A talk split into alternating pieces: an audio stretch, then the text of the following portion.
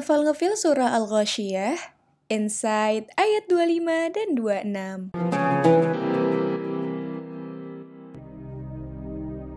Di ayat sebelumnya, kita dikasih tahu bahwa mereka yang masih berpaling dan menutup dirinya dari kebenaran, padahal itu udah berkali-kali datang ke mereka, Allah bakal mengazabnya dengan azab terbesar. Dan di sini Allah melanjutin lagi. Inna ilaina iya bahum. Sesungguhnya kepada kamilah kembali mereka. Allah seakan bilang ke Rasulullah Shallallahu Alaihi Wasallam, Oke lah mereka kayak gini sekarang, tapi tenang aja. Pada akhirnya mereka semua akan pulang ke kami. Pada akhirnya mereka akan khusyuk merendahkan dirinya ke kami. Mereka mungkin sekarang berpaling, ngelawan terus, ngehujat kamu, padahal kamu cuma pengen keselamatan atas diri mereka. Tapi tenang aja, saat berpulang ke kami, gak akan ada tempat pergi lagi buat mereka. Gak bisa lagi mereka lari, berpaling kayak waktu mereka di dunia.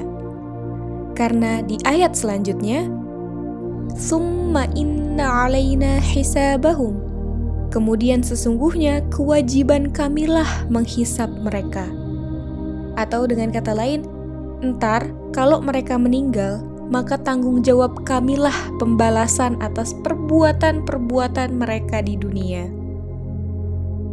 Terkait hisab, Nabi sendiri pernah bilang ke Aisyah radhiyallahu anha, "Man nuqishal hisab halak."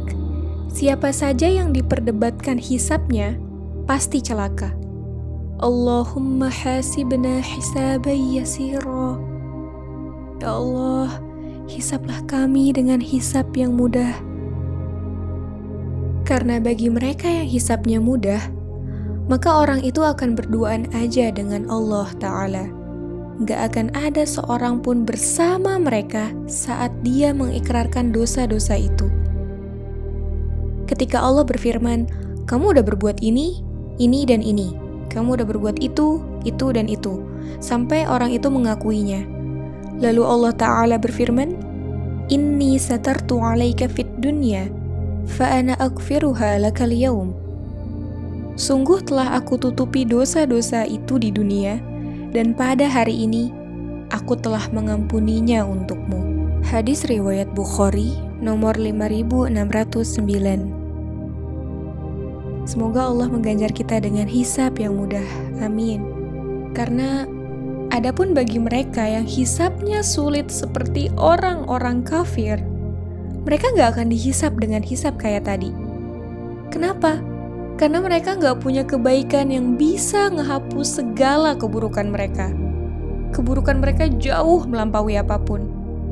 Malahan, amalan-amalan mereka akan dihitung secara detail dan mereka akan mengikrarkannya di hadapan alam dan akan diteriakan di hadapan khalayak ramai.